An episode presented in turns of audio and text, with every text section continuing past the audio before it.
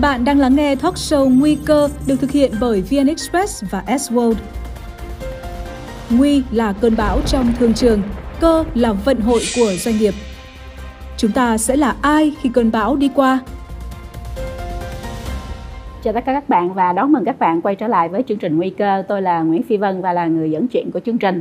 Hôm nay thì khách mời của chúng ta là một người không hề xa lạ đối với lại hệ sinh thái startup và đổi mới sáng tạo tại Việt Nam, và là người giữ rất là nhiều vai trò khác nhau trong cái việc à, xây dựng và à, đóng góp cho cái hệ sinh thái đó. Mời các bạn gặp à, khách mời của chúng tôi, Shark, và cũng là người bà đỡ của nhiều startup, Trương Lý Hoàng Phi, là nhà sáng lập và à, tổng giám đốc của i pê pê. Xin chào chị Phi Vân, xin chào quý vị khán giả đang theo dõi chương trình. Hơn mười năm gắn bó cùng hệ sinh thái khởi nghiệp và đổi mới sáng tạo quốc gia, Trương Lý Hoàng Phi được xướng danh là một trong những người tiên phong trong cộng đồng khởi nghiệp và doanh nhân trẻ Việt Nam.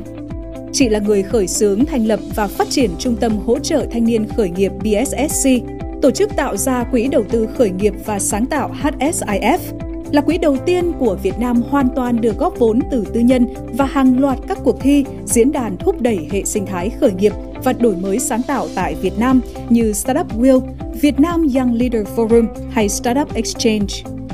Trương Lý Hoàng Phi đã từng kiến tạo và dẫn dắt Vintech City thuộc tập đoàn Vingroup đạt được nhiều tiếng vang với sứ mệnh hỗ trợ toàn diện hệ sinh thái nghiên cứu ứng dụng và khởi nghiệp công nghệ Việt Nam theo mô hình Silicon Valley.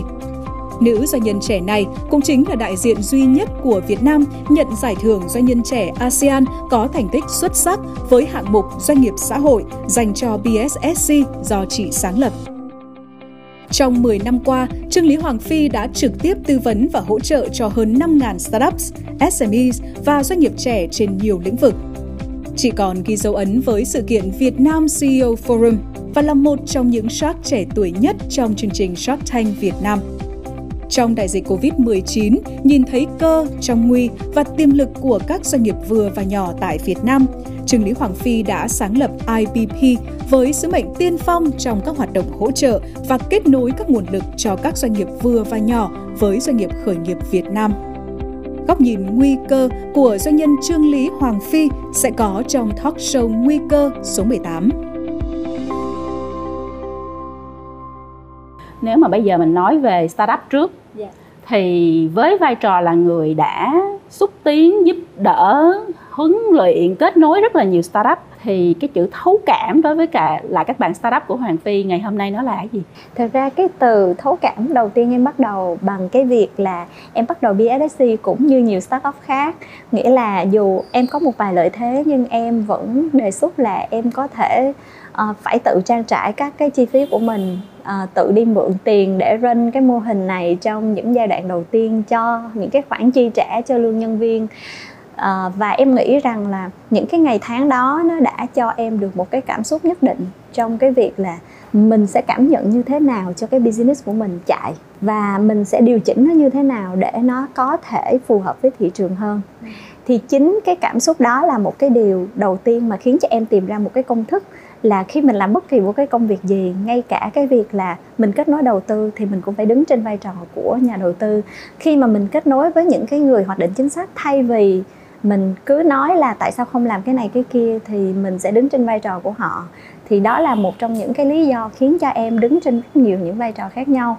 À, có khi em là nhà đầu tư, có khi em là một người hỗ trợ khởi nghiệp, có khi em là một nhà đào tạo, một nhà tư vấn, và cũng có khi mọi người nhìn thấy em ở cái hướng của những cái cơ quan quản lý nhà nước ở cái vai trò đó. Và vừa rồi thì em vừa trải qua một cái vai trò mà em nghĩ à, nó tạo ra một cái bước ngoặt khá là lớn cho em, à, đó là việc tham gia vào một cái tập đoàn lớn ở tại Việt Nam để nhìn ra được một cái view là khi mình đứng bên bên đây, khi mình đứng bên cái bề bên đây, cái mặt bên này thì mình sẽ suy nghĩ cái gì, và khi mình đứng ở một cái vai trò mà chúng ta thường mới nói là tại sao mình không bao giờ kết nối được những startup với những cái tập đoàn lớn, thì khi em đứng ở cái vị trí đó thì em sẽ hiểu được nhiều hơn những cái góc nhìn của họ, và từ đó thì em nghĩ nó sẽ giúp cho em được nhiều hơn trong cái quá trình tìm ra được tiếng nói chung. Ừ.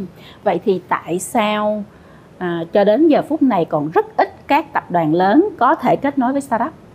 À, thật ra một cái câu chuyện chúng ta nhìn thấy là tất cả các cái tập đoàn, tất cả các công ty lớn ở tại Việt Nam uh, đều bắt đầu từ một ngành nghề tương đối là truyền thống và họ đi lên từ những cái bài toán rất là thực tế.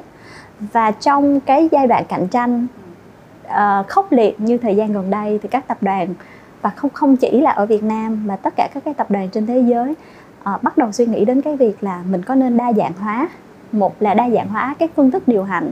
Chúng ta thay đổi cái phương thức điều hành để tạo ra nhiều lợi thế cạnh tranh hơn.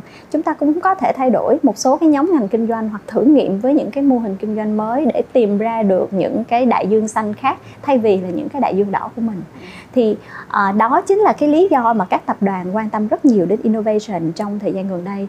Tuy nhiên thì một cái một cái góc nhìn khác hơn đó là khi mà nói đến cái góc nhìn của những cái công ty vốn họ đã lớn thì họ có một cái cách nhìn rất là thực tế. Bài toán của họ giải quyết là những bài toán đặt trước mắt, và ngôn ngữ của họ nói chuyện là ngôn ngữ của những con số rất là rõ ràng.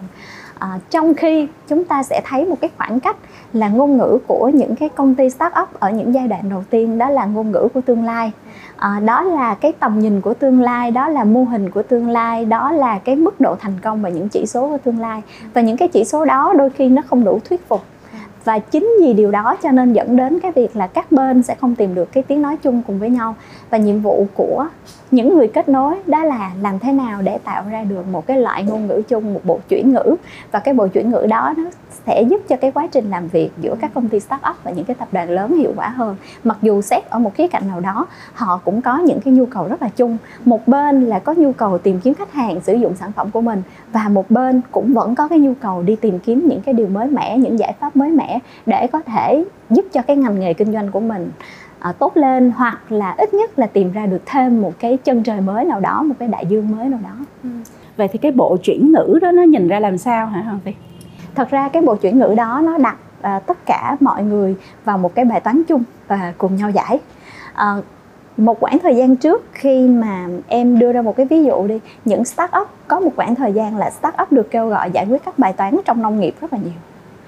Và các startup cũng có rất nhiều những cái đề xuất được đưa ra, nhưng thực tế cho tới thời điểm này với những cái gì mà em nhìn thấy thì các startup trong ngành nông nghiệp và giải quyết đúng những cái bài toán của những người nông dân hàng ngày hay những cái trang trại kinh doanh trong lĩnh vực nông nghiệp thì không có nhiều, vì một cái lý do cơ bản là đa phần mọi người hiểu công nghệ chỉ đơn thuần là công nghệ. Mọi người không có cái khoảng thời gian để trải nghiệm mình với tư cách là một người nông dân, hay với tư cách là một người chủ trang trại, hay với tư cách là một businessman trong ngành nông nghiệp. Và điều đó dẫn đến một cái việc là cái công nghệ đó nó trở nên vô hồn hơn. Trong khi những người mà họ làm kinh doanh, họ những cái doanh nghiệp vừa và nhỏ hay thậm chí là những tập đoàn lớn, họ có những cuộc chiến hàng ngày, họ phải đối mặt với những con số lời lỗ. Và khi họ nhìn vào một cái bài toán thì họ sẽ biết được là bạn có cái mức độ am hiểu bao nhiêu để giải quyết cái bài toán của tôi. Và em nghĩ cái bộ chuyển ngữ ở đây về mặt cơ bản đó là bộ chuyển ngữ của cái niềm tin và cái bộ chuyển ngữ của những cái kiến thức chuyên môn trong cái ngành đó. Và cái đó nó không thể có trong một ngày một ngày hai. Và bên doanh nghiệp cũng không đủ thời gian hay sự kiên nhẫn để ngồi giải thích từng ly từng tí, giải thích cặn kẽ cái mô hình kinh doanh của họ là gì, ngành nghề của họ đang diễn ra ra sao. Cho nên nó đòi hỏi một cái bộ chuyển ngữ ở giữa, nghĩa là đó là cái nơi cung cấp cho các startup những cái nguồn thông tin cần thiết trong những cái ngành mà vốn họ rất thiếu thông tin hoặc họ chưa từng trải nghiệm, thì nó rút ngắn được khoảng cách. Và cái điểm thứ hai nữa là có thể là một cái nơi để thẩm định được cái giải pháp đó, cái bài toán đó thật sự nó có work, nó có hoạt động hiệu quả trong cái mô hình truyền thống vốn các cái doanh nghiệp lớn hay là các công ty ét em e họ đang trải qua hay không. Thì em nghĩ đó chính là một cái chức năng quan trọng của cái bộ chuyển ngữ mà em muốn nói. Wow, nghe có vẻ như chúng ta vừa tìm ra một cái công thức để mà hệ sinh thái khởi nghiệp hoạt động hiệu quả hơn. Yeah. Như vậy có phải nói là trong thời gian vừa rồi là à, những cái những cái startup mà chúng ta đã từng thấy à, những cái giải pháp của họ chưa đủ thực tế không? Cái cái việc mà giải pháp họ có thực tế hay không thì thị trường sẽ trả lời. À, tuy nhiên nếu chúng ta nhìn vào những cái thống kê của số startup sống sót thì nó nói lên khá nhiều vấn đề. Cái vấn đề và cái vấn đề đó nó bộc lộ rõ hơn vào cái đại dịch Covid mười chín này. Cái đại dịch đó nó giúp cho các cái công ty ét em e ở phía bên này ráo riết hơn trong chặng đường đi tìm kiếm những cái gì sáng tạo hơn để đưa vào trong mô hình kinh doanh của mình. Một cái thuật ngữ mình nghe rất nhiều, chuyển đổi số. Và với bên startup thì giúp cho họ trở về mặt đất nhiều hơn để nhìn ra được rằng là giải pháp mình hay đó nhưng mình đã có khách hàng chưa, và những người đó họ có trả tiền để họ sử dụng cái giải pháp của mình hay không. Thì đó chính là một trong những cái điều mà như chị Vy Vân nói em là có vẻ như em tìm được một cái công thức nào đó. Em nghĩ đôi khi á, mọi thứ nó đến một cách rất là tự nhiên, và có thể đại dịch Covid mười chín là một cái điều mà không ai mong muốn cả. Nó tạo ra cái sự tác động lớn của toàn cầu, những mất mát rất lớn. Nhưng đồng thời nếu ở một góc độ tích cực nào đó thì chúng ta sẽ nhìn là trong cái mất mát đó chúng ta có những cái bài học gì. Và em nghĩ à, đây là một cái quãng thời gian mà startup thấy được bài học của họ, nhìn bài toán thực tế hơn, bớt nhìn vào những màu hồng của tương lai nhiều hơn, bớt nói về cái câu chuyện là có thể thay đổi thế giới trước khi mà họ có thể thay đổi hành vi khách hàng của họ. Bạn có thể theo dõi các kênh YouTube, Facebook, Spotify của Nguy Cơ để không bỏ lỡ những nội dung hữu ích. Như vậy là chúng ta vừa mới bước qua một cái giai đoạn startup gọi là pre-Covid, trước Covid. Yeah. Mà mọi thứ nó rất là tương lai, nó rất yeah. là hồng, nó rất là cứu thế giới hả? Yeah. Và chúng ta đang bước qua một cái giai đoạn mới yeah. mà nó thực tiễn hơn. Yeah. Và nó gần với lại mảnh đất miếng vườn hơn. Dạ đúng. Doanh nghiệp Việt Nam, doanh nghiệp ét em e, doanh nghiệp vừa, doanh nghiệp lớn của Việt Nam, họ đã sẵn sàng để làm việc với startup chưa? Em nghĩ họ đã có những cái bước thử nghiệm. Nếu mà nói sẵn sàng để bước cả hai chân, để có thể bắt tay với startup một cách trọn vẹn bằng tất cả niềm tin của một đối tác, thì em nghĩ là còn quá sớm để nói đến điều đó. Nhưng họ đã bắt đầu bước nửa bàn chân hoặc là một chân vào trong cái lãnh địa của startup thì có. À, có vài cách mà em nhìn ra ở các cái tập đoàn họ đang làm. Một là họ sẽ hình thành một cái bộ phận ngay chính trong cái tập đoàn của mình. Cái bộ phận đó sẽ giải quyết một vài cái bài toán nào đó mà tập đoàn đã mắc phải trong một cái quãng thời gian khá dài. Ở Việt Nam thì nhiều tập đoàn đã bắt đầu rồi, họ có những cái innovation center nằm ở trong chính cái tập đoàn đó luôn. Và phổ biến là các cái tập đoàn công nghệ. Tuy nhiên thì những tập đoàn truyền thống cũng bắt đầu nhìn thấy được điều này, cho nên là cái đó là cái cách làm đầu tiên mà các cái tập đoàn thường hay làm. À, cái cách thứ hai là họ mở ra những cái Open Innovation Center. Ở đó thì có một cái lợi thế là có thể những cái, những cái công ty mà họ tuyển hay là những cái giải pháp mà họ đem vào, nó có thể nó rất là mới mẻ, à, nó rất là xa lạ, nó, và đôi khi giống như em mới nói lúc nãy là có thể không hiểu được cái mô hình kinh doanh trước đó của công ty này hoặc là của tập đoàn này. Nhưng mà cơ bản là những cái giải pháp đó nó rất là sáng tạo, và nếu như chúng ta biết cách để chuyển nó vào trong, trong hệ sinh thái của các cái công ty, của các cái tập đoàn thì có thể vẫn sử dụng được. Thì đó là hai cái mô hình mà các cái công ty Việt Nam hiện nay vẫn, vẫn hay sử dụng.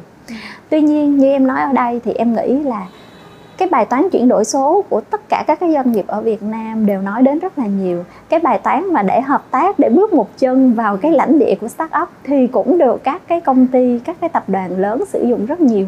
Nhưng không phải là khi mà họ bước vào thì đều đảm bảo cho cái khả năng thành công của họ. Bởi vì ở đây chúng ta vẫn cần thiết để nói về một cái điều là chúng ta thực sự hiểu nhau chưa. Tại vì có những cái ví dụ đó như là một cái cuộc hôn nhân đi. Chúng ta thấy nó là mới mẻ nhưng đôi khi là không có đủ cái sự hiểu nhau, và điều đó dẫn tới là cái hệ lụy về sau. Chúng ta phải đi giải quyết một cái hệ lụy đó nữa. Cho nên em nghĩ là đó vừa là một cái cơ hội nhưng mà nó cũng là một cái nguy cơ. Nếu là người kết nối và đứng ở giữa, và bây giờ một bên là startup và một bên là doanh nghiệp, yeah. thì Hoàng Phi sẽ nói gì với startup để có thể làm việc tốt hơn với doanh nghiệp, và sẽ nói gì với doanh nghiệp để làm việc tốt hơn với startup? À, thực ra thì em nghĩ là tùy vào ngành và tùy vào, vào mô hình. À, tuy nhiên thì đối với doanh nghiệp thì cả hai bên em đều có một cái câu hỏi em nghĩ nó sẽ tương đối giống nhau, nghĩa là mục tiêu của họ là gì.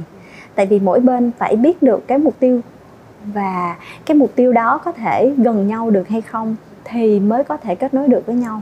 Ví dụ trường hợp vừa rồi tụi em cũng bắt đầu kết nối một startup với một cái công ty khá là lớn, một cái tập đoàn lớn ở Việt Nam.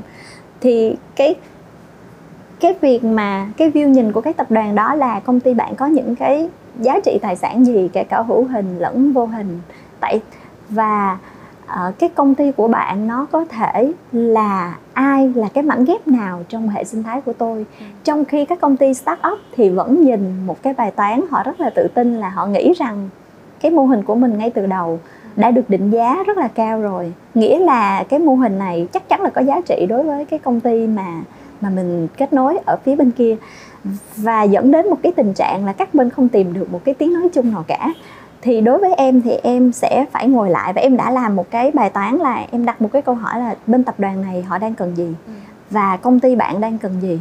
Nếu như công ty của bạn đang cần cái người khổng lồ để mình bước lên trên đó, để mình tiếp tục phát triển, thì bạn có thể tiếp tiếp tục.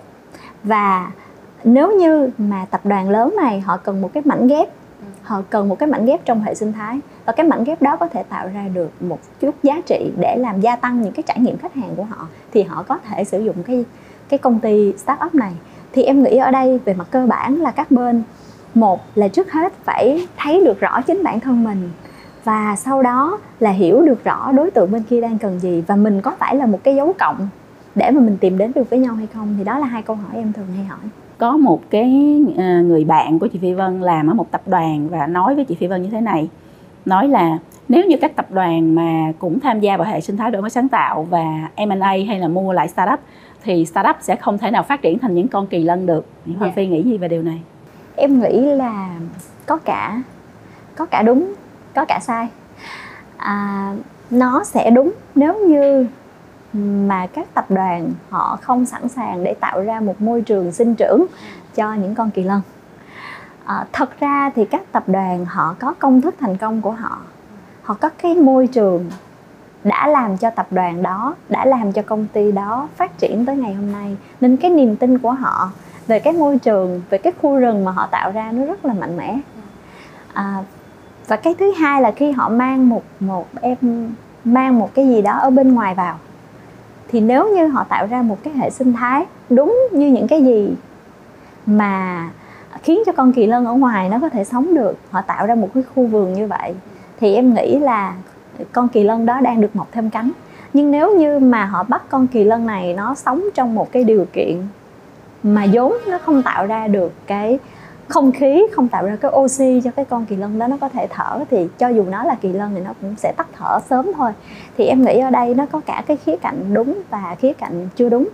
À, nên ở góc độ của startup hay ở góc độ của các tập đoàn lớn, nếu mà khi chúng ta nhìn vào những cái yếu tố thành công của một cái công ty startup ở bên ngoài, thì nếu chúng ta đem họ về thì chúng ta cũng tạo ra một cái môi trường tương tự như vậy. Và ngược lại, startup cũng phải sẵn sàng thay đổi để có thể có thể trong giai đoạn một họ phải hít thở một cái bầu không khí khác hơn, nhưng nó không làm thay đổi cái bản chất của cái startup đó. Tại vì một ngày nào đó mình đã thay đổi thì có thể mình đánh mất cái thế mạnh về cái sự sáng tạo, về cái sự đi nhanh, về cái việc thay đổi mỗi ngày của mình. Thì em nghĩ là nó cũng sẽ làm cho các bên không đạt được những cái kỳ vọng của cả hai bên. Trong thời gian vừa rồi thì chị Phi Vân cũng thấy là em làm rất là nhiều hoạt động liên quan đến việc là xúc tiến cho các cái nhà khoa học để họ có thể nghiên cứu và họ có thể thương mại hóa yeah. những cái startup và spin-off thành startup. Yeah. Thì không biết là là cái cái việc đó, cái chuyển động đó nó hiện nay nó như thế nào yeah. theo đánh giá của Hoàng Phi, và nó có cái có cái tương lai nào cho cái chuyển động này hay không? Thực ra trước giờ thì em hay cày bới những cái mảnh đất mới, và em nghĩ là trong cái mảnh đất đó nếu như mình biết cách à, mình có thể đào được vàng. À, tuy nhiên thì không phải chúng ta đều có thể nhìn ra được à, vàng ở trong những cái đất mà vốn nó bị, cái vàng đó nó bị đất nó lấp rất là nhiều. Thì à, một cái quá trình nghiên cứu thì em thấy là tương lai của cái nền kinh tế startup nói chung hay là business nói chung, người ta sẽ dựa vào Deep Tech khá là nhiều, những cái công nghệ nền tảng, và dựa trên công nghệ đó nó có thể có những cái mô hình kinh doanh mới sẽ được phát triển. À, và đó chính là một trong những cái lý do khiến cho em tìm đến à, những cái mảnh đất mà có thể trước giờ người ta cảm thấy nó cằn cỗi lắm. À, nó có thể là cái mỏ vàng nhưng nó cũng có thể không là gì cả. Thì à, sau một khoảng thời gian mà làm việc với các nhà nghiên cứu thì em nhìn ra được rằng là đó là một cái kỳ công, à, bởi vì có một cái khoảng cách giữa những người làm nghiên cứu với các công ty startup. À, cái khoảng cách ở đây không phải là trình độ, khoảng cách ở đây là cái sự nhạy cảm với thông tin thị trường, với cái nguồn thông tin ở bên ngoài, đâu là điều khách hàng cần, cái bài toán nào là cái bài toán phải được đem vào lab để giải quyết, và cái bài toán nào là cái bài toán mà từ lab có thể mang ra thị trường. Thì đó là một cái thiệt thòi cho cộng đồng nghiên cứu nói chung ở tại Việt Nam, bởi vì ở Việt Nam thì cái nguồn thông tin đâu đó nó rất là rải rác, và cái điều kiện để tiếp xúc với những cái doanh nghiệp ở trong cái ngành đó nó cũng khá là hiếm cho cái cộng đồng nghiên cứu này. Cho nên em đã có những cái bước đi đầu tiên, và nếu hỏi là cho tới thời điểm này nó như thế nào, thì cho tới thời điểm này thì một số cái nghiên cứu từ trong trường tụi em đã tìm ra được cái cái cách để có thể support cho họ ở ít nhất là ở một cái giai đoạn là họ có thể có thêm những cái thông tin thị trường hữu ích để họ điều chỉnh cái sản phẩm của họ. Và cái cộng đồng nghiên cứu thì trong khoảng thời gian vừa rồi thì một trong những điều thành công lớn nhất nữa là mang những cộng đồng nghiên cứu của người Việt ở đâu đó ở các nước, họ có thể tìm ra được một số cái tiềm năng ở tại Việt Nam. Cái tiềm năng đó có thể không phải là tiềm năng kinh doanh, nhưng tiềm năng đó có thể là tiềm năng từ con người. Tức là họ có thể nghiên cứu một cái sản phẩm ở đâu đó, nhưng họ có thể spin off cái công ty của họ tại Việt Nam. Thì em nghĩ đó cũng là một trong những cái bước đi mà em cho rằng nó đã tạo ra được những cái tín hiệu tốt cho cộng đồng uh, nghiên cứu khoa học và cộng đồng startup. Họ có thể gắn kết với nhau nhiều hơn, và các cái công ty họ cũng nhìn ra được cái giá trị của cái hàm lượng nghiên cứu ở trong mỗi cái uh, sáng tạo mà họ muốn tạo ra trong business của họ. Bạn có thể theo dõi các kênh YouTube, Facebook, Spotify của Nguy Cơ để không bỏ lỡ những nội dung hữu ích. Nhưng mà có vẻ như là mình thấy đó, nó là chặng đường rất là dài. Dạ đúng. Ừ. Dạ. Nhưng mà nó sẽ vẫn là tương lai hay sao? À, nó sẽ nó sẽ vẫn là tương lai. À, có thể là tương lai nó nếu như mình không có một cái cách để mà mình làm cho cái vàng đó, để mà mình nhận ra đó là vàng, thì nó đương nhiên nó chỉ là một cái cục đất sét thôi. Nhưng nếu như mà mình bắt đầu đầu tư nhiều hơn vào cái cộng đồng này, à, mình có được nhiều công thức hơn. Một là cái cái cách để nhận diện đâu là vàng, đâu là cái đâu là thau, là để mà mình có thể nhận ra được điều đó là một loại công thức. Loại công thức thứ hai là biến cái vàng đó nó đi ra thị trường, nó trở thành một cái loại vàng, một cái hàm lượng vàng tinh khiết hơn, thì lại đó là loại công thức thứ hai. Thì ở đây tương lai nó vẫn là như thế. Quan trọng là ai là người nắm bắt được, ai là người nhìn ra được cái thị trường đó để mà mình bắt đầu đầu tư ngay từ bây giờ. Hoàng Phi có thấy ai đã bắt đầu và rất quan tâm đến chuyện đầu tư vào việc này hay chưa? Thật ra thì một số thị trường và một số quỹ đầu tư gần nhất thì là Singapore, thì họ vẫn có cái đầu tư cho Deep Tech. À, đương nhiên là khi mà nói cái từ Deep Tech thì mọi người rất là sợ. À, sợ ở đây là cái con đường đi ra thị trường nó quá xa. Và cái sợ ở đây nữa là cái trình độ của những cái người làm trong cái lĩnh vực này liệu rằng có đáp ứng được hay không. Thì đó là những cái nỗi sợ hãi. Và những cái nỗi sợ hãi đó chắc chắn là phải có một cái bài toán để giải quyết. Hồi nãy giờ chị nghe về cái thời cái cái giai đoạn trước của startup, và nghe về cái tương lai mà nó cũng hơi xa xa và hơi khó khó. Vậy thì ở đâu là cái tương lai gần cho hệ sinh thái startup của Việt Nam? Em... với một người làm lâu năm trong startup và nhìn thấy được cả cộng đồng doanh nghiệp, thì em nghĩ tương lai gần chính là các cái quá trình thay đổi và chuyển mình của cộng đồng doanh nghiệp ét em e ở tại Việt Nam. Và cái sự chuyển mình đó nó sẽ tạo ra thêm nhiều cơ hội cho các startup, đặc biệt là trong bê hai bê. À, đối với các startup mà trong ngành về bê hai xê á, thì có thể là các startup đó sẽ tìm ra cái cơ hội trong một cái giai đoạn là đại dịch Covid và người ta thực hiện cái giãn cách xã hội. Mọi người bắt đầu làm quen hơn với cái môi trường sống ở trên mạng, thì có thể là hành vi người dùng thay đổi, cũng có thể là một cơ hội. Nhưng mà trong cái góc nhìn chuyên môn về phía em, những gì mà em được tiếp cận, à, có thể là một cái góc nhìn ở trong công việc của mình trước giờ, thì em nghĩ đó sẽ là một cái sự trỗi dậy, những cái cú bắt tay của các công ty ét em e và những cái công ty startup. Chị, chị, chị muốn nói chuyện này nhiều hơn một chút, bởi vì là trong cái hệ sinh thái đổi mới sáng tạo và startup của mình hồi đó tới giờ thì hầu như là không có ai nhắc đến chữ ét em e hết. Yeah. Vậy thì tại sao ét em e và ét em e cùng với cái hệ sinh thái startup nó sẽ tạo ra điều gì? Chúng ta thấy là một khoảng thời gian mình nói là doanh nghiệp vừa và nhỏ, họ chỉ quan tâm đến cái sự sống còn hàng ngày của họ. Nhưng mà mình sẽ nhìn thấy là trong cái khoảng thời gian vừa, vừa rồi, khi mà một cơn bão nó đi qua, thì nó sẽ cho mình thấy được là có những cái nhà có nền móng vững để tiếp tục ở lại. Nó có thể là tóc một chút mấy nhưng mà vẫn có thể lắp lại được. Cái nhà đó, cái khung sườn đó nó vẫn còn. Có những cái cơn bão đi qua nó quét sạch tất cả mọi thứ. Thì trong cái khoảng thời gian vừa rồi thì những cái công ty ét em e họ có tiềm năng trở thành những cái công ty lớn, họ có cái móng nhà vững. Một cái cơn bão đi qua càng giúp cho mình nhìn thấy được đâu là những cái móng nhà vững nhất, đâu là những cái khung nhà có thể sẵn sàng để có thể lên nhà lầu, để có thể chống đỡ lại với những cơn bão kia.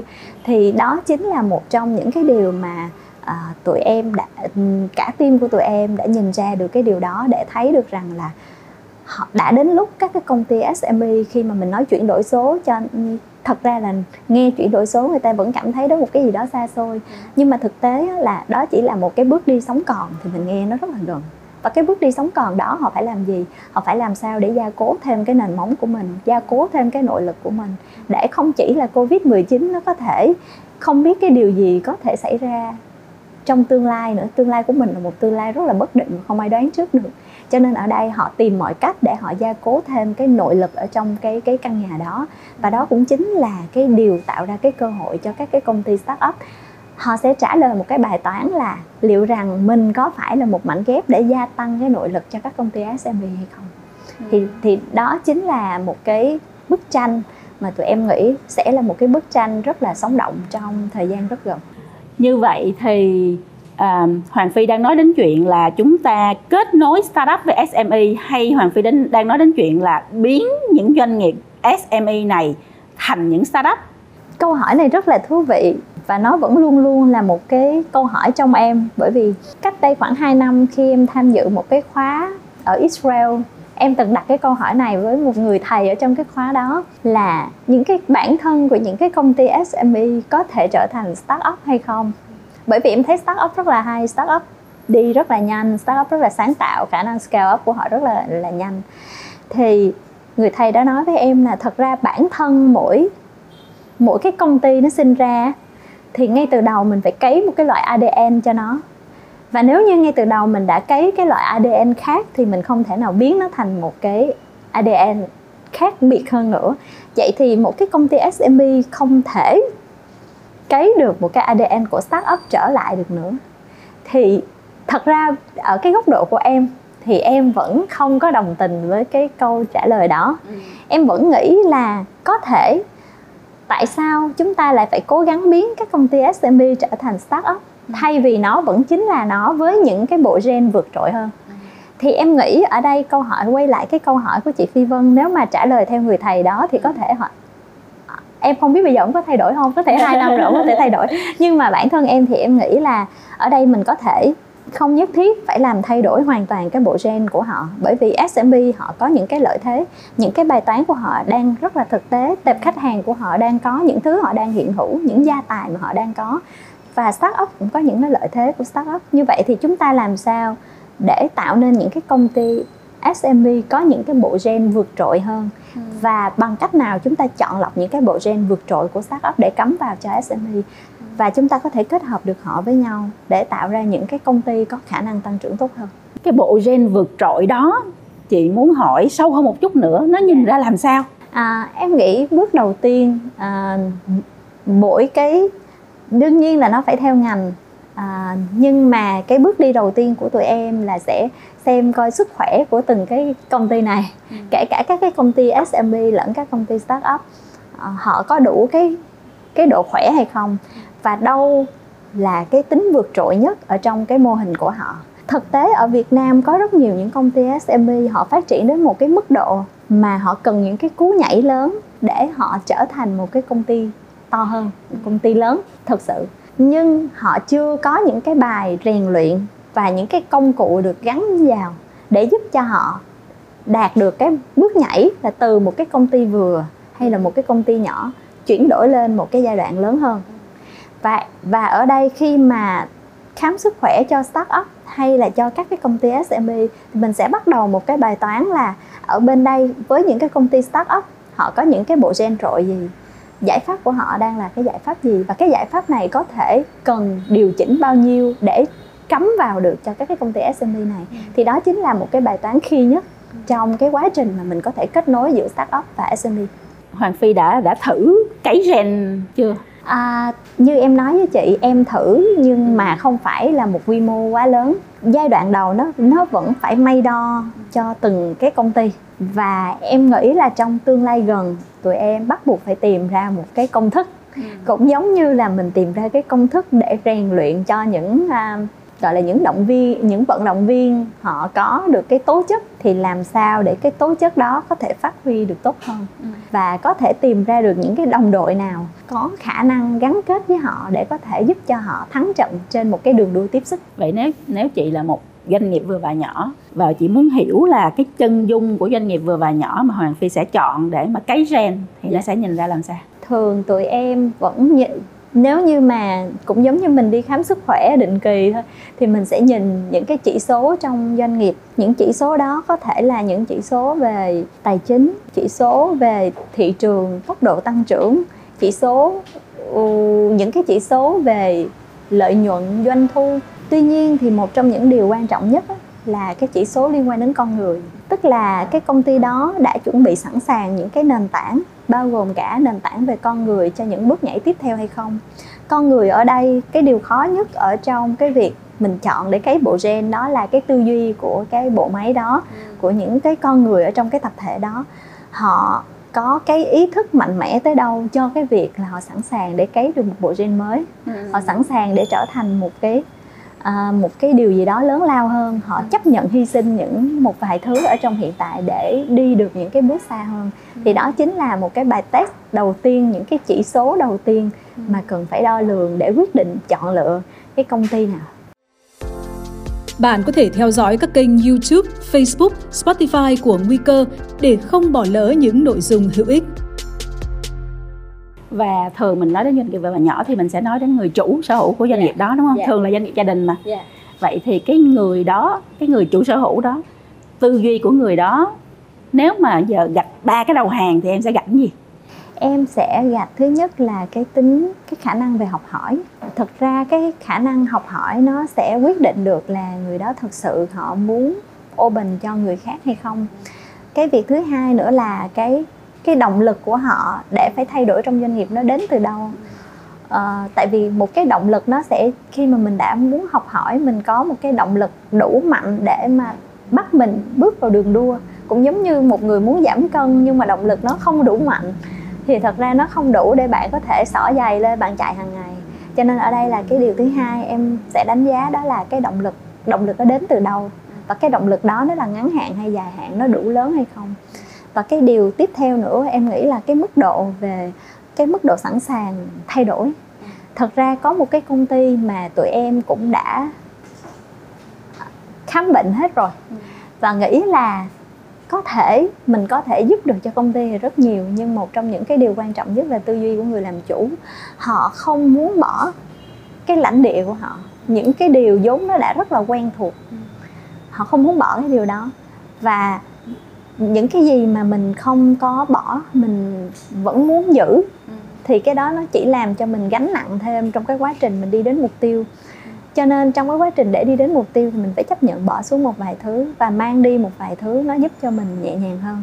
Thì em nghĩ đó là ba yếu tố, nhưng đương nhiên là đó chỉ là những cái góc nhìn của em, và tùy vào cái, em nghĩ là tùy vào những cái nhóm ngành ừ. và cái cái cái đặc tính của cái người làm trong cái ngành đó, thì có thể là nó có thể thay đổi một chút về mặt tính cách. Có hay chăng những ngành mà em sẽ ưu tiên ở thị trường Việt Nam? Thật ra ở thị trường Việt Nam thì tụi em sẽ tụi em thấy các cái công ty ét em e ở Việt Nam thì đa phần uh, sẽ có những công ty trong ngành sản xuất khá là nhiều, sản xuất hoặc là thương mại. Uh, có những cái công ty mà nền tảng của họ là sản xuất, sau đó họ chuyển tiếp sang họ làm gì mà họ làm bán lẻ ừ. hoặc là họ làm thương mại luôn. Thì tụi em sẽ, cái đội chuyên gia lúc đầu của tụi em là những người rất là am hiểu ở trong cả hai mảng, từ sản xuất cho đến cái quá trình kinh doanh. Cho nên đối với tụi em thì tụi em sẽ bắt đầu, có thể đó sẽ là một trong những cái nhóm ngành mà tụi em ưu tiên. À, nhưng điều đó cũng không loại trừ cái khả năng là tụi em sẽ tìm được những vận động viên, các công ty ét em e họ thực sự có những cái nền tảng tốt để tạo ra được một cái sức bật tốt hơn. Thì tụi em có thể chọn trên nhiều cái ngành khác nhau nữa, tùy vào cái lực lượng chuyên gia mà tụi em có thể có. Bởi vì bản thân cuối cùng á, sau tất cả những gì mà em thấy ở thị trường của mình thì có thể là sau tất cả những event, sau tất cả những cái sự kiện, sau tất cả những cái chính sách thì nó vẫn quay về những cái bài toán thực chiến, và cái bài toán thực chiến nó phải based trên cả con người. Con người có thể là con người trong doanh nghiệp, những người tạo ra giá trị. Thì em nghĩ đó chính là một trong những cái điều mà em muốn làm chậm đi, những cái bước đi nhỏ. Nhưng mà những bước đi nhỏ đó nó có thể giúp cho mình tìm ra công thức để đi được những cái bước chân lớn hơn. Hồi nãy giờ Hoàng Phi chia sẻ rất là nhiều về sự nghiệp, cuộc đời, xã hội, kết nối, kết nối quá trời đủ thứ hết, đúng không? Làm rất nhiều vai trò khác nhau. Bây giờ cho chị Phi Vân hỏi về cá nhân một chút đi. Dạ. Là mình đã bỏ ra quá nhiều năng lượng, quá nhiều uh, tâm sức cho cộng đồng ở ngoài kia. Thế thì mình, bản thân mình thì sao? Mình có mình có mình có bỏ công sức vô cho bản thân mình không? À, thật ra em nghĩ cái quá trình mà mình bỏ ra công sức cho cộng đồng cũng là một cái quá trình mình đang đầu tư cho chính bản thân mình. Bởi vì cái kết quả cuối cùng là một mọi cái sự kết nối nó không phải là một cái sự kết nối ngẫu nhiên. Đó phải là một sự kết nối có chiến lược và một cái sự kết nối nó mang tính chất bền vững, tạo ra giá trị. Thì em nghĩ là khi mình làm một cái công việc gì đó, mình có chiến lược, mình tạo ra giá trị, mình bền bỉ với nó, thì đó là một cái quá trình mình đang học.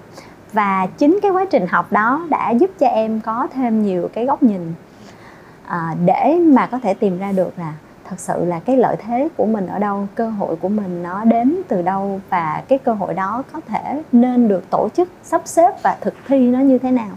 À, và đó là cái lý do mà em bắt đầu với lại công ty i pê pê mà lúc nãy chị Vân có giới thiệu em với quý vị khán giả. i pê pê là một cái chặng đường mới của Hoàng Phi. Dạ. À, Hoàng Phi mong muốn gì ở cái chặng đường mới này? Thật ra i pê pê cũng vẫn mang cái tính chất của của tính cách của em, đó là làm những cái điều gì đó mới mà ở thị trường có thể là chưa có định hình rõ, hoặc là có người đã thấy rồi nhưng vẫn chưa có làm. Thì có ba cái nhóm dịch vụ mà tụi em sẽ làm. Một là tư vấn cho cái việc hình thành các Open Innovation Center, và đặc biệt là đến từ các cái tập đoàn tư nhân. À, đó là một cái điều mà em nghĩ là tương lai nó sẽ là như thế, nhưng mà ở giai đoạn hiện tại thì chúng ta chưa nghĩ đến điều đó nhiều. Em cũng muốn hạn chế bớt cái tình trạng là các cái công ty, các cái tập đoàn họ nghĩ đến innovation nhưng họ họ họ không có làm được, hoặc là họ bị thất bại. À, một cái điểm thứ hai, một cái uh, mảng hoạt động thứ hai của tụi em là xoay quanh câu chuyện nói chuyện với chị Phi Vân nãy giờ, làm thế nào để kết nối được cái cộng đồng startup với ét em e gần nhau hơn, làm thế nào để tụi em tìm ra được những cái tố chất đặc biệt của các cái công ty ét em e để dành những cái nguồn lực đặc biệt cho họ, để họ có thể thi đấu trên những đường đua lớn hơn chứ không phải chỉ là đường đua ở tại Việt Nam. Thì đó là cái câu chuyện thứ hai tụi em sẽ làm, liên quan đến mảng vừa là cộng đồng vừa là tư vấn. Và cái mảng thứ ba tụi em sẽ thử nghiệm một cái bước đi mới, đó là hình thành các accelerator trong Deep Tech. À, vừa rồi tụi em cũng đã thử nghiệm một một patch đầu tiên. À, nó cho tụi em nhiều bài học, cho nên tụi em cũng chưa thể công bố được liền, nhưng mà ít nhất là nó giúp cho mình nhận ra là mình phải làm như thế nào, mình nhìn ra được cái thị trường này thực tế nó nó sớm, nó có đủ cái độ chín để làm hay chưa. À, thì đó là ba cái mảng. Như vậy thì quay trở lại cái câu hỏi của của chị Phi Vân, nó i pê pê em mong đợi gì ở nó? Em mong đợi là nếu như i pê pê thành công, đương nhiên là mình làm một cái business mình đều mong nó thành công, nhưng trong cái thành công của i pê pê nó sẽ nhìn ra được cái sự bắt đầu chín mùi của thị trường. Và với một người làm ở trong nghề à, lâu năm, ít nhất là startup, thì cái sự chín mùi đó nó thể hiện được à, rất là nhiều điều làm cho mình vui, là cái cộng đồng startup đủ cái mức độ lớn, đủ cái à, sự thuyết phục đối với những khách hàng, mà đặc biệt ở đây đối với lại i pê pê thì tụi em mong muốn đó là cái tệp khách hàng bê hai bê, đó là liên quan đến cộng đồng startup. Nhưng đối với cái đối tượng thứ hai mà tụi em hướng tới, đó là các công ty ét em e, thì em nghĩ là đã đến lúc các cái công ty này có thể được nhiều nguồn lực hơn. Cái nguồn lực đó ở đây không có nghĩa là chỉ là nguồn lực về tài chính, mà là được cái sự quan tâm nhiều hơn từ phía cộng đồng, đặc biệt là cộng đồng chuyên gia, để dành cho các cái công ty ét em e này những cái công thức, những cái cách đi mà giúp cho họ có thể trở thành những người khổng lồ. À, họ không thể loay hoay mãi với những cái cú nhảy của mình. Nhiều khi người ta phải nhảy đến mười cú nhảy thì mới có một cái cú nhảy thành công. Thì có thể là mình có thể giúp cho họ nhảy được ít cú nhảy hơn, nhưng mà những cú nhảy đó nó trở nên chính xác hơn.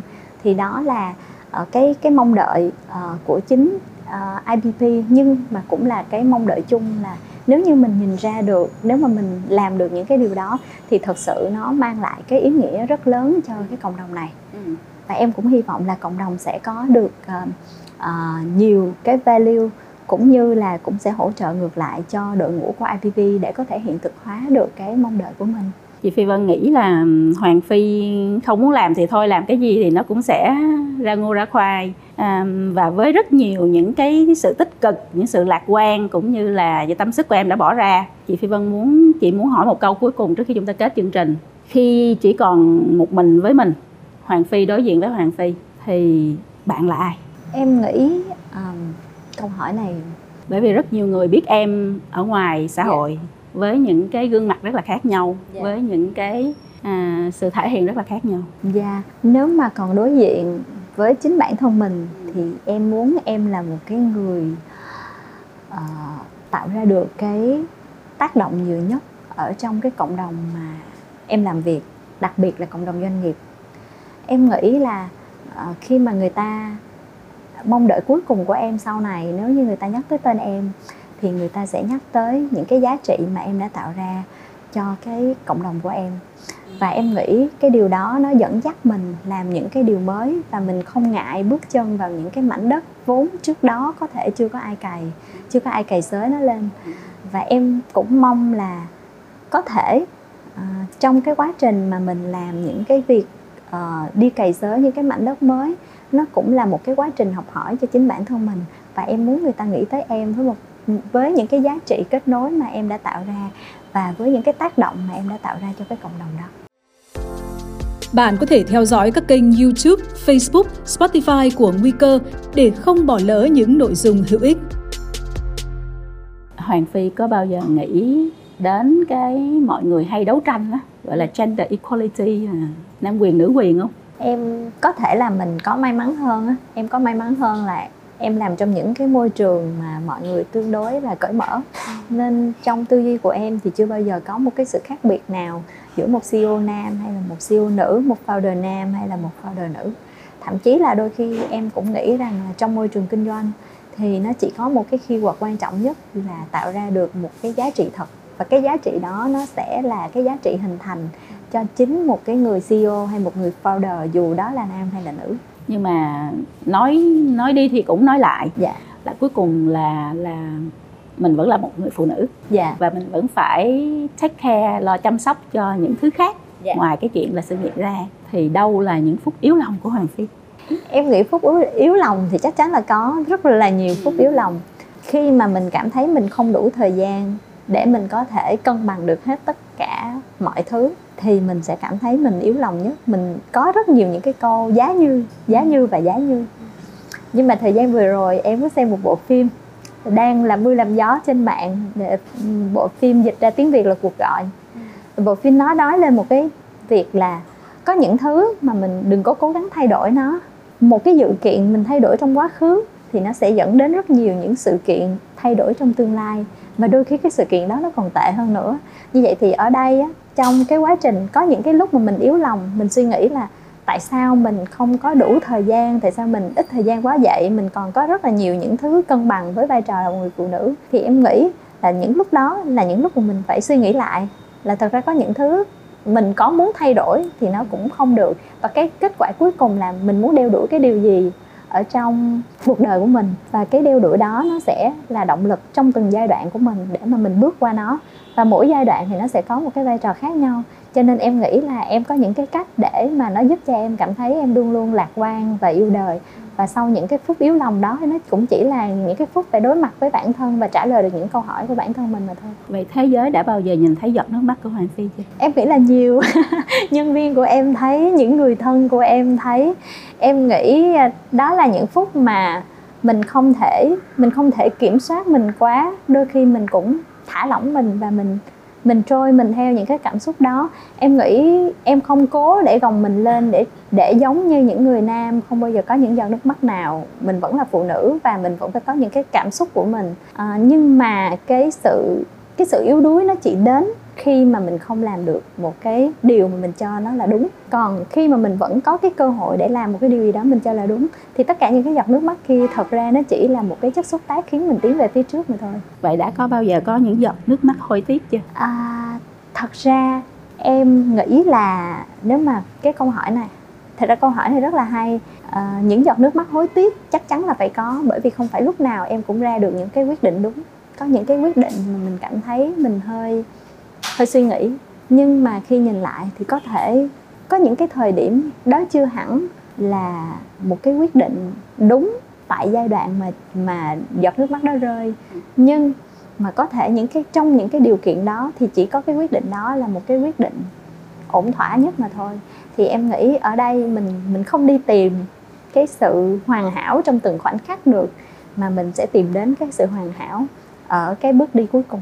Nếu mình sum up, mình mang hết tất cả những cái giá trị nãy giờ mình chia sẻ với nhau, cái mà em mong muốn để lại cho cho thế giới này vào một cái chữ, thì chữ đó là chữ gì? Câu này khó quá.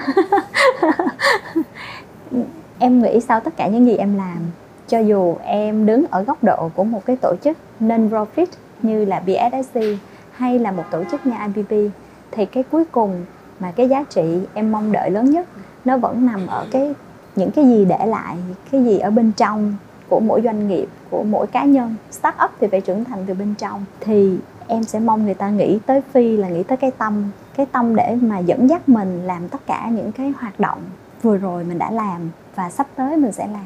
Và cái điều đó cũng là một cái điều mà em muốn giữ lại trong cái hành trình của mình. Và tất cả mọi thứ nó đều bắt đầu từ một cái một cái tâm trong sáng. Một cái tâm trong sáng. Đến đây là mình nên khóc với hai chị em mình. Tại sao? Các bạn thân mến, à, câu chuyện của chúng tôi nói rất là nhiều ở nhiều góc độ, à, nhiều vai trò, nhưng mà tất cả đều nằm trong cái hệ sinh thái khởi nghiệp và đổi mới sáng tạo. Và có lẽ là cái khi cái chìa khóa của cái ngày hôm nay là cái chữ cấy gen. Làm như thế nào để chúng ta có thể cấy những cái gen trội của startup vào trong những doanh nghiệp hiện hữu ở Việt Nam, để giúp cho các doanh nghiệp này ngày càng trở nên khỏe mạnh hơn, ngày càng trở nên bứt phá hơn. Và họ chính mới chính là cái động lực lớn để mà đẩy cái nền kinh tế đi về phía trước. À, Phi Vân rất là hy vọng là các bạn đã nghe được câu chuyện của chúng tôi ngày hôm nay, và nếu bạn là một doanh nghiệp đang hiện hữu thì hãy suy nghĩ xem là đã đến lúc bạn cần cấy gen hay chưa, và bạn nên cấy nó như thế nào. À, câu chuyện của chúng tôi kết thúc tại đây. Cảm ơn các bạn rất nhiều đã theo dõi. Cảm ơn Hoàng Phi. Cảm ơn chị Phi Vân. Cảm ơn quý vị khán giả. Cảm ơn các bạn đã lắng nghe talk show Nguy Cơ. Bạn cũng có thể xem bản ghi hình tại YouTube và Facebook của Nguy Cơ. Đừng quên, chúng ta có hẹn vào thứ năm hàng tuần.